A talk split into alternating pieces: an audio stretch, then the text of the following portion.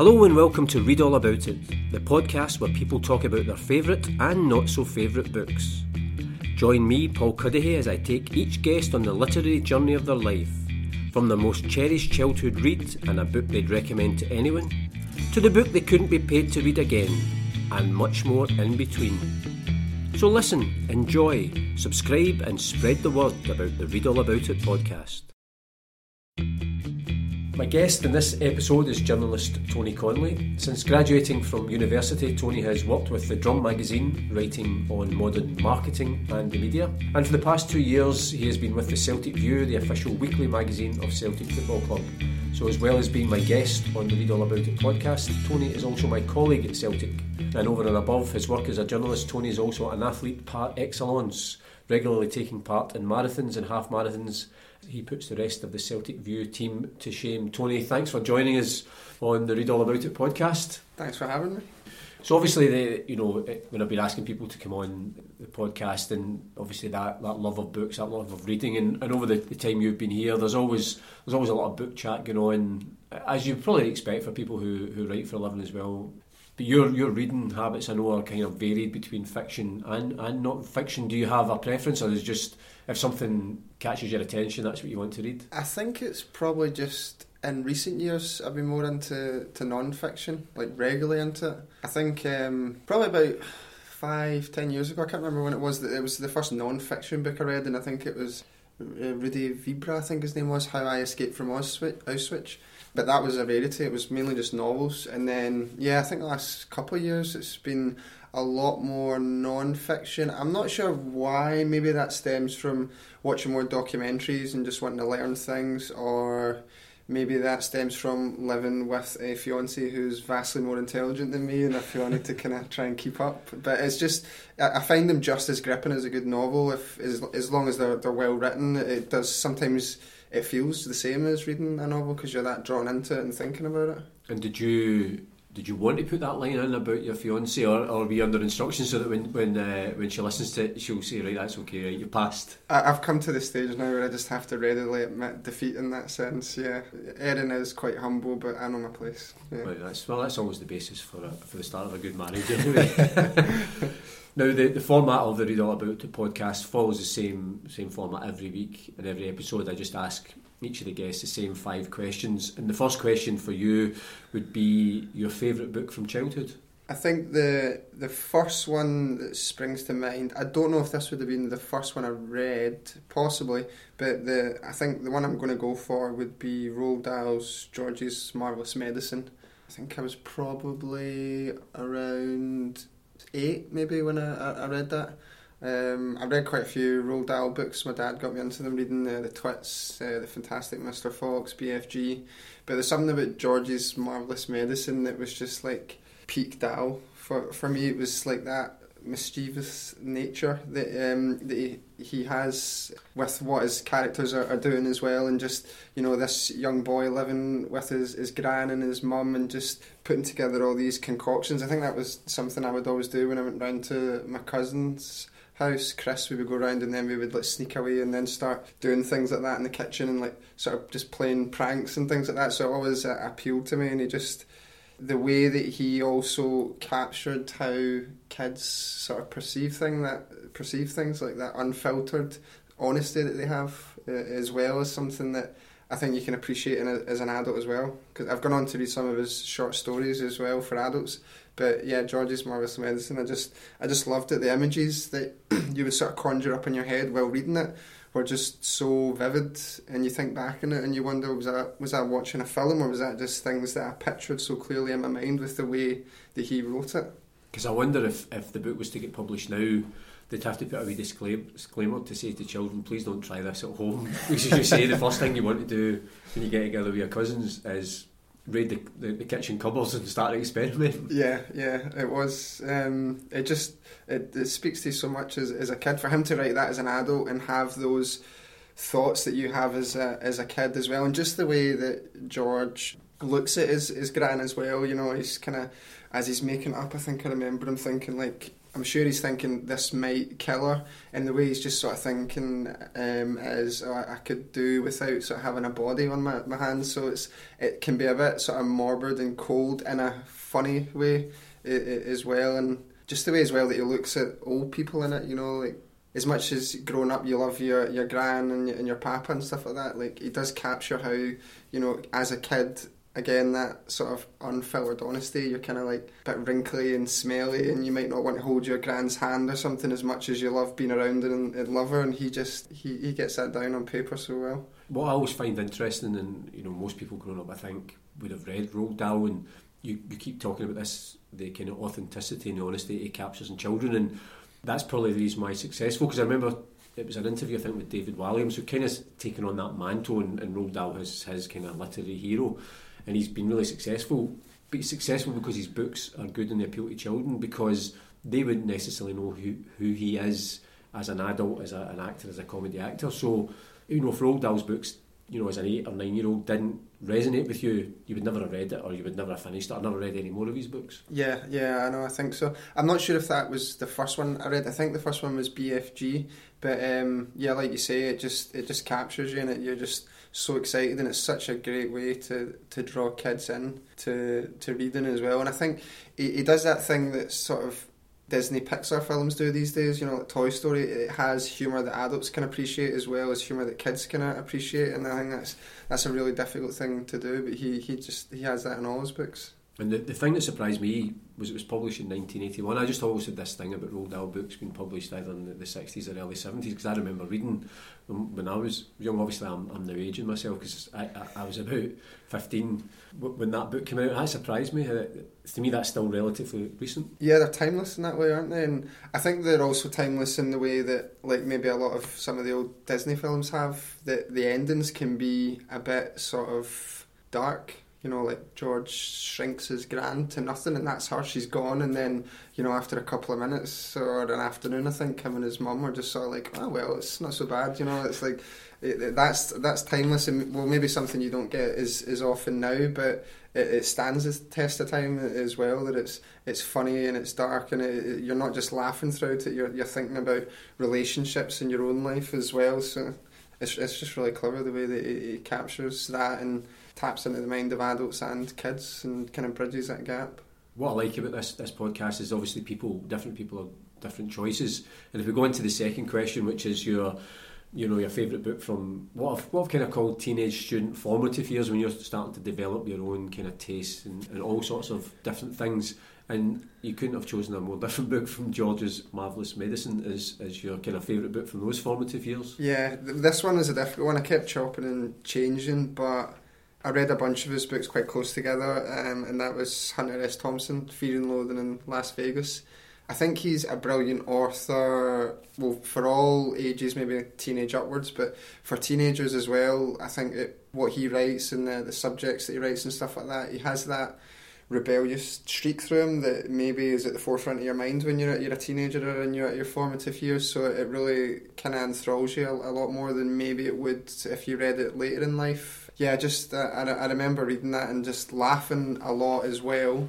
And it's funny later on then realizing that he actually very much was that person that he's portraying in the in the book. You know, he's doing it's gonzo journalism, and it's there's a bit of there's a, a, huge ego there that you don't get with a lot of writers, and that might put me off with some. But with him, because he was so funny and out there and determined and bold, it, it just kind of all came together really well, and it's just this mad whirlwind adventure that he, he goes on, full of drunk and drugs and stuff like that. But that's maybe that kind of appeals to you as a teenager, but that's not what draws you in. It's just the way that he describes things and like the streaks of anger through through some of the, the things that he's saying as well. That you know, as a teenager, you're you're gonna kind of have that in you as well at that point in your life. Because I wonder if you have you read it subsequently again, and, and did it have a different impact on you, or do you think it's just one of those books that was of its time for you at that period in your, yeah, your life? Yeah, I've not. I've not read it back since. I then went on to watch the film a few years afterwards, and I think I still felt the same thing and I've went on to read some of his books later on. I've read um, the Rum Diary and Hell's Angels and stuff like that. And again, same sort of themes coming up, same style because it's, it's, still him very much throughout all of them, and it, it, still makes you feel that way. I think if I were to go back and, and read it now, I'd still be as drawn into it. I'd still enjoy it as much, just because he's that kind of timeless figure for me. Because he was such a brilliant writer and a genius, I'll always have that appreciation for how how he wrote and, and what he done and how he chose to sort of cover things. And it's just the humour as well. I don't think I don't think my humour's changed too much. Uh, I don't know if it does for many people as you grow older. Um, so I would still always appreciate, as well as the quality of his writing, the just the, the sense of humour that he has, and uh, just the sort of streaks of like anger that he has. I don't, I've I'm always getting told off for having a, a bad temper around the, the house. So I think that's always in me as well, and it's something that I can connect with with him. So now your fiance can blame Hunter S. Thompson. but when I was when I was just checking just before we did the podcast, and I hadn't realised that the, the subtitle of this book is called "It's a Savage Journey into the Heart of the American Dream." So although probably people remember the kind of the kind of anarchic side of it, and you, you mentioned the humour, but obviously there was a serious point he was yeah, yeah, well. he did. He always he always got that across as well, like giving a commentary on on wider society and how he was very much taken in by the idea of the the American dream and stuff like that. I think it was. I remember reading some stuff about his early life, and he would write out The Great Gatsby again and again and again. Um, and I think he was a big fan of F. Scott Fitzgerald, but he was I think he was writing that out to get his typing up and just uh, just to be in the rhythm of writing. But you know that's got subjects obviously of the, the, the American dream and and the flaws of it as well. And then he's kind of taken that and uh, applied it in a really chaotic way to, to modern life as well to show that it was sort of flawed then but the same things still exist in this day and age and amongst all the, the chaos and the distractions that might make you think that oh no it's it's more tangible than ever now, but he's kind of trying to put across the sort of moral ambiguity around all that. And what did you think of the, the film adaptation with, I, I, I love the film adaptation. Yeah, Johnny Depp was. Did, was he not, was he not in, the Rum Diary as well? Did he? Yeah, Johnny Depp played. Yeah, they were yeah. really close friends. I think uh, Johnny Depp and Hunter Thompson. Right. Yeah, I think it was actually. I think I remember reading Hunter Thompson's funeral. Johnny Depp paid for for uh, his ashes to be shot up in a, a rocket. I think the two of them were as mad as each other. Yeah, but they were they were close friends throughout. So he he starred in at least two, two of his, his film adaptations as well. Yeah, Rum Diary was good, but I think the Fear and Loathing films it's a cult film as well as a cult book. It was it was well done. We're on now to, to question number three, and, and this is again, it's always the one I'm interested when people choose. So, this would be a book you would recommend to anyone for this one, I was thinking about some non-fiction ones, but then I had to sort of take a step back and think, no, I had to recommend this to anyone, and I went for the Book Thief, which I read about eight years ago, and I just thought it was an incredible book that I think anyone, regardless of age or, or interest, could could pick up and, and read. So, like, obviously, the main premise of it is, or the way that the, the narrative tool is, that it's narrated by death and while that's not necessarily unique, you know, he he wasn't uh, Markus. Uh, Markus Zusak, yeah, I think, yeah, wasn't the the first to, to do that. The way that he did it, I thought, was just amazing. As well as just the way that he writes is really beautiful. The way that Death sees things is is really interesting because you could think of death as this sort of cold, callous narrator, but there's actually a lot of compassion in, in the undertones as well. And I think with death sort of taking a sort of objective view of everything that's going on, it works really well because it, it sort of shows the lack of humanity that humans can have, uh, especially during times of, war. So it's, it's got that, but then it's also got these relationships with uh, Hans and his wife Rosa, I think, uh, adopting the, the young girl and then taking the, the, the soldier in whose father actually saved Hans when he was a soldier in the, the war as well. And there's just there's loads of things in it. The the soldier that's brought in Max, he uh, writes this really beautiful short story for the, the young girl as well. But he actually, because materials are so sparse, it's it's whitewashed pages of Mein Kampf that he uses to write this this story on. It's just it's really poignant that like to to be where they are and for him to take something so horrible that's the sort of the foundation of a lot of what's going on at that point and then put something beautiful on it it's it's just another small that's just a small part of the book but it's, it's just every page that you're turning it's one of those ones that for me you just lose track of time when you're reading it because I suppose it must be a difficulty. Like I'd imagine anybody who's tackling or wanting to set a novel within the Second World War. I mean, there's been so many different books set, particularly in Nazi Germany. It must be quite difficult. But then, obviously, they, you know, book burning was a big part of of any totalitarian regime, but obviously the Nazis in the 30s. So the very fact that, you, you mentioned, you know, the fact that books play a role in that is obviously key to what he was trying to say. Yeah, it's all about books, and that's it's so fitting that he writes so beautifully uh, as well. And I think for the young girl, she steals her first book at her brother's funeral. I think it's a Gravedigger's book or something like that. And, you know, that's at a point in her life where it's just totally swallowed by grief and she finds this book and Hans teaches her to read. And I think that's also another thing that's really beautiful about it is, you know, it's trying to also highlight the, the power of books you know, through compassion as well. You've got this lovely old man, Hans, who's, you know, his character in the book's just amazing. He's risking his life for people and he's so kind and patient and he's teaching this young girl to read. And, you know, that's uh, that's an escape for her in a time of, of war. And I think it also shows how life kind of does go on for a lot of people during during war as well and how powerful books can be and how life changing they can be. Because from there, she's just she she keeps stealing book, but but never more than than what she needs. She's she's very methodical about how she does it and really appreciates every book as well. And it's it's so important to her at a time that's really difficult in her life. It's interesting. That's another one similar to Fear and Loathing in Las Vegas, which was turned into a film. And yeah.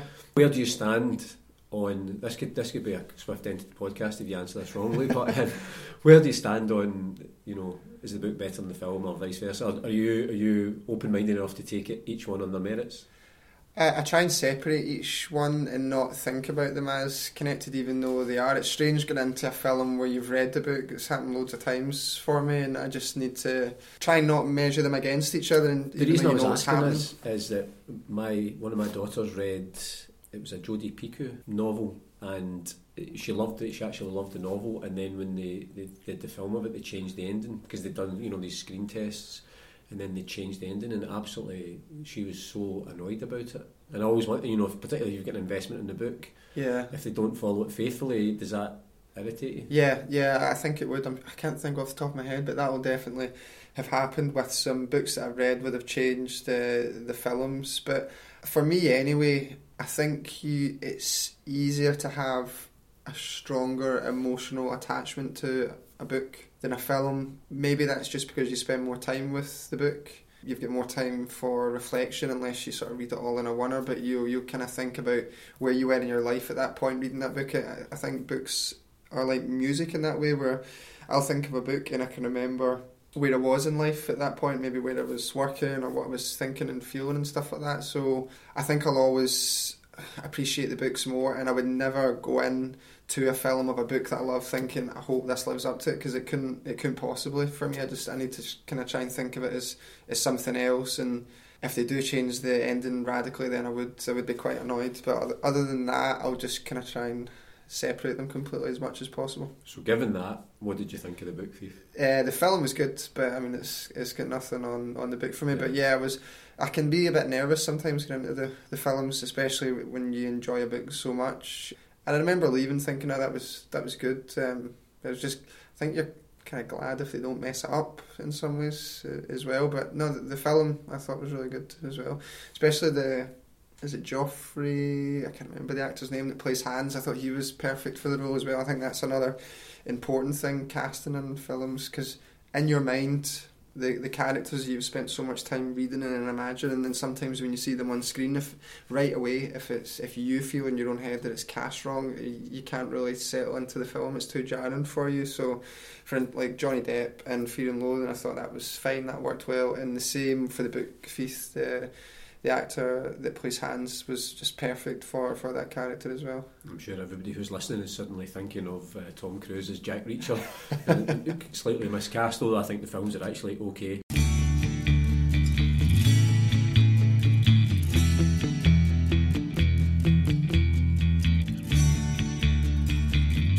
We are uh, listening to Read All About It podcast uh, with me, Paul Cuddihy, and my guest in this episode, Tony Conley, and we're on to book number four. And this is a book that you couldn't be paid by me or anyone else to read again, and I'm slightly disappointed with your choice, but this is all about opinions. This game, Yeah, so this book again coming back to the similarities between music and, and, and books. There's an emotional connection to them when you think about where you were when you read them. So for me, maybe this was just, as well as being some of the themes, maybe just reading it sort of early twenties. You know, there's nothing major going on in my life negatively, but just a bit sort of underlying, you know, discontent, unhappiness, maybe uncertainty about the future. So that might play into it. But anyway, the book choice is Revolutionary Road by Richard Yates, and I think it's in terms of quality of, of the book. I'm, I'm not going to begin to, to fault it. It's, it's a classic, and you know I can absolutely see why it's it was well written. But I think so what age were you? Because I'm interested what age you were when you read it, because I read it in my forties and I really really enjoyed it. So I wonder if that I think I was about 23, 24. Yeah, I was. Yeah, I remember I was living in my own wee flat, so that would have been between 23, 26, something like that, in, in between there. So, yeah, I think, again, it's probably down to personally how I perceive it, but I just, I struggled with Frank and his wife. Their relationship wasn't the healthiest, so that was something that you know, as you're reading it, and obviously you can read books about, you know, negative subjects and completely be drawn into them and really enjoy reading them and see the quality of them. But I think their relationship, it wasn't enjoyable to, to read. And obviously you can tell Richard Yates is trying to, to show you a wider picture of how life can be in suburban America and maybe again the sort of the troubles with uh, trying to reach for that American dream and not coming quite close enough to it. And also just the sort of suburban discontent you know just they they have dreams and ambitions to, to go to Paris and you know you can tell that it's never going to quite amount to that. And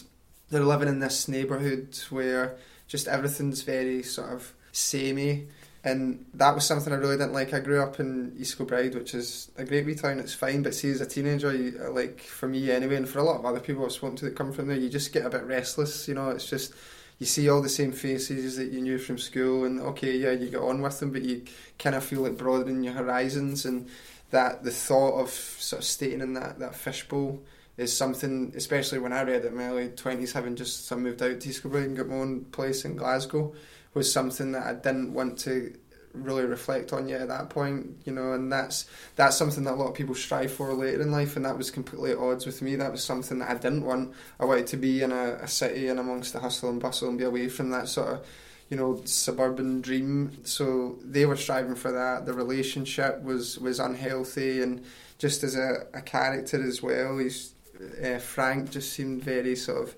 bitter and cold towards his his wife as well. So that I think just a few things there that I didn't. I could see the quality of the writing, but I didn't really enjoy the book, and it made me think about a lot of things in life that I didn't want to sort of have connected to me. I think. Because I read before I read that, I read he's, he's a book of short stories called Eleven Kinds of Loneliness, which I think is better, I think, than Revolutionary Road because they're much more concise.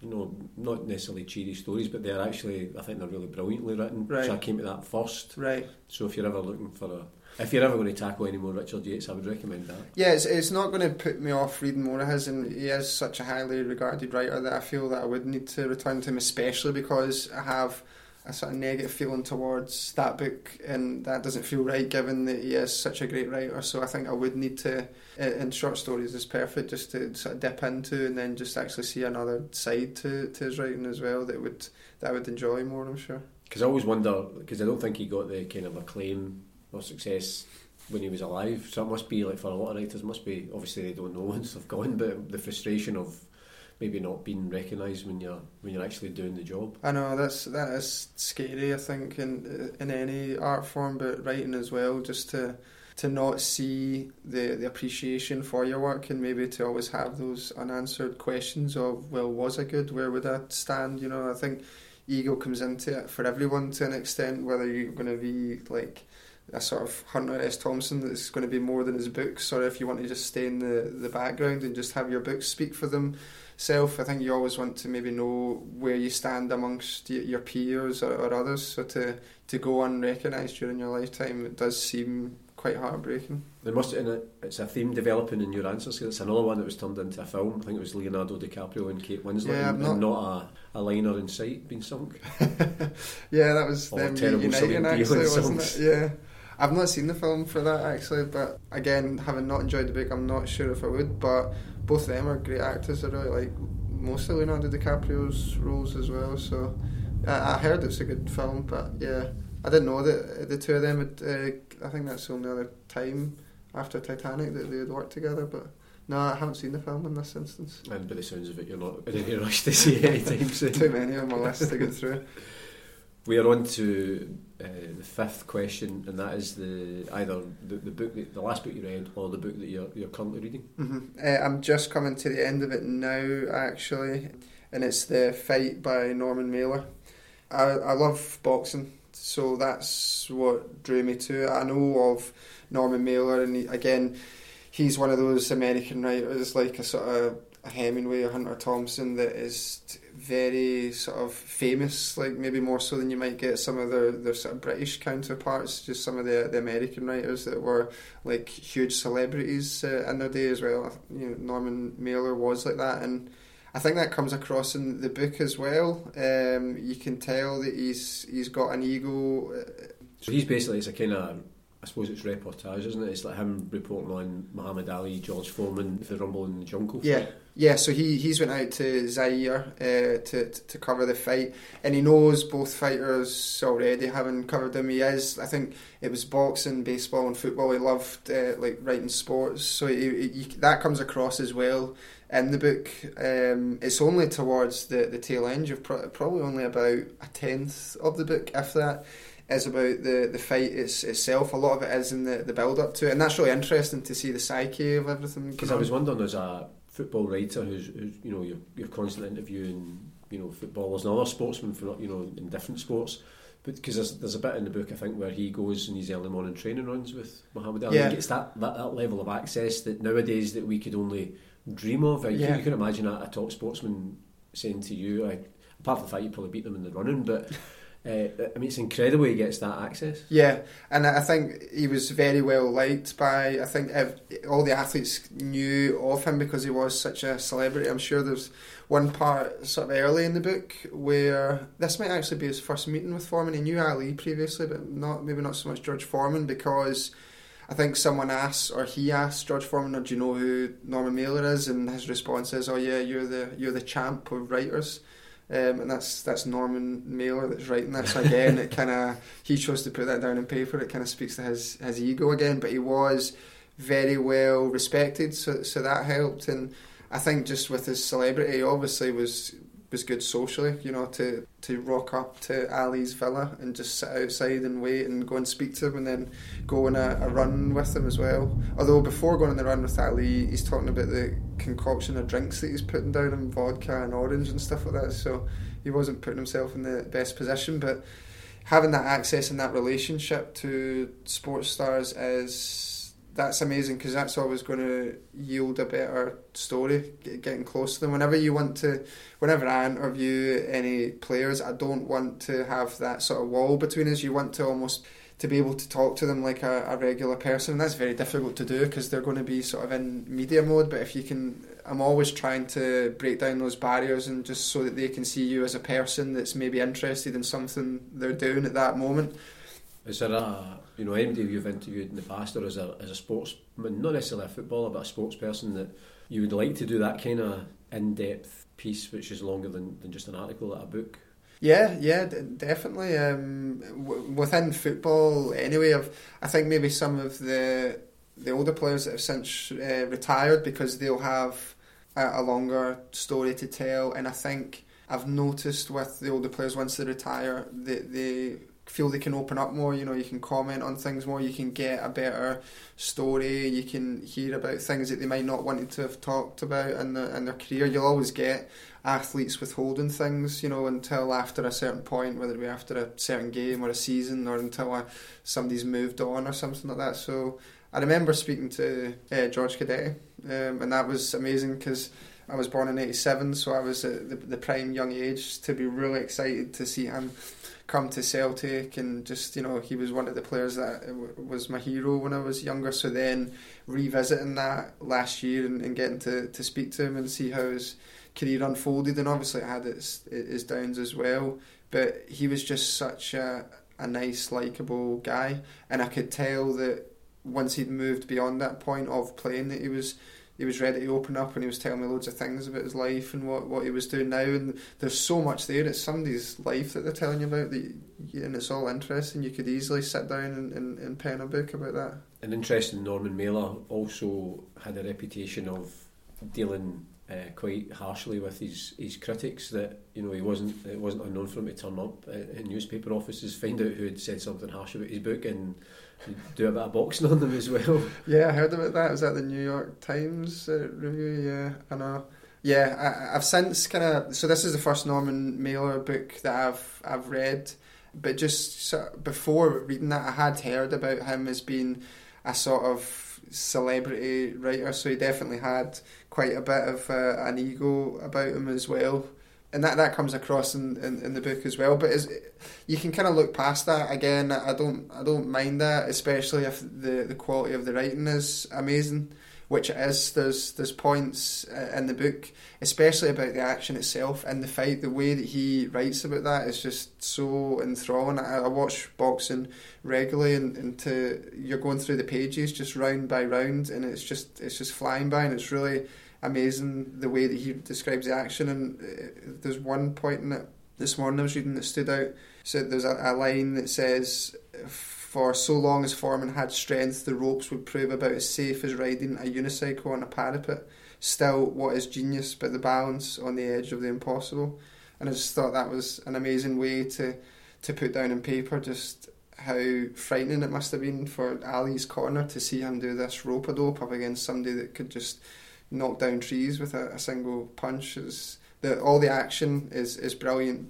But in the lead up to that as well, the majority of the book is just about him trying to get in the head of the, the fighters, which as a sports writer is something that you always really want to do. You want to kind of try and gently chip away at the armour and really see what's going on in their, their minds. And he does that brilliantly and getting the, the access and, and just kind of analysing what they're saying and, and what it might mean. The other, I was just uh, in the course of this, well, luckily it's just an audio podcast, so nobody can see the fact I was just googling away there while we were talking. But in the Naked and the Dead, by Norman Mailer, is another book that I read. Was partly based on his kind of wartime experiences in the Second World War. But I would, if you're going to read anything else, I would recommend that. That's good, right? Yeah, yeah. I think I will actually because I have I have really enjoyed this. The way he writes is is really beautiful, um, and I'm just you're flying through the book, just drawn into it. So I definitely need to read more of his stuff. I do make a conscious effort for that when I'm reading the book to, to seek out more work by, by that author because it'd be a shame not to. There's, I'll read some books that you'll you'll enjoy, and then there'll be others where I want to read everything the author's done.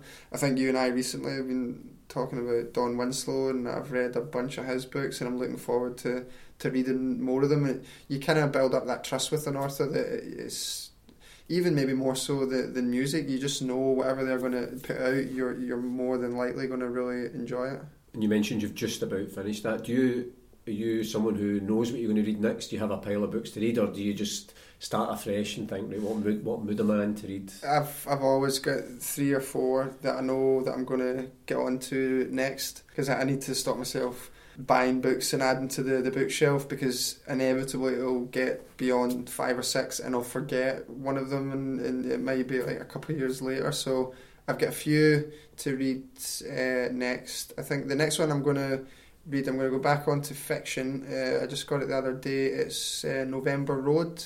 Can't remember the author, but it was recommended to me. Um, by my dad, who he also likes Don Winslow, so that's a crime thriller writer. So he recommended this to me, and I, I bought it the other day. So I'm going to start that tomorrow, and uh, it comes really highly recommended. So I'm looking forward to reading that. Excellent. Well, listen, for now, that's us come to the end of the Read All About It podcast. But thanks very much, Tony, for being our guest this time. Thanks for having me. Really enjoyed it. Thanks for listening to the Read All About It podcast, and I'd love to hear what you thought about it. You can get in touch via Twitter at ReadAllAbout20, on Instagram at ReadAllAboutIt podcast, or you can send an email to readallaboutit at paulcuddihy.com. If you've enjoyed the podcast, subscribe, leave a review, and spread the word. If you haven't enjoyed it, say nothing to anybody. But I do hope you can join me, Paul Cuddihy, next time on the Read All About It podcast. And in the meantime, keep reading.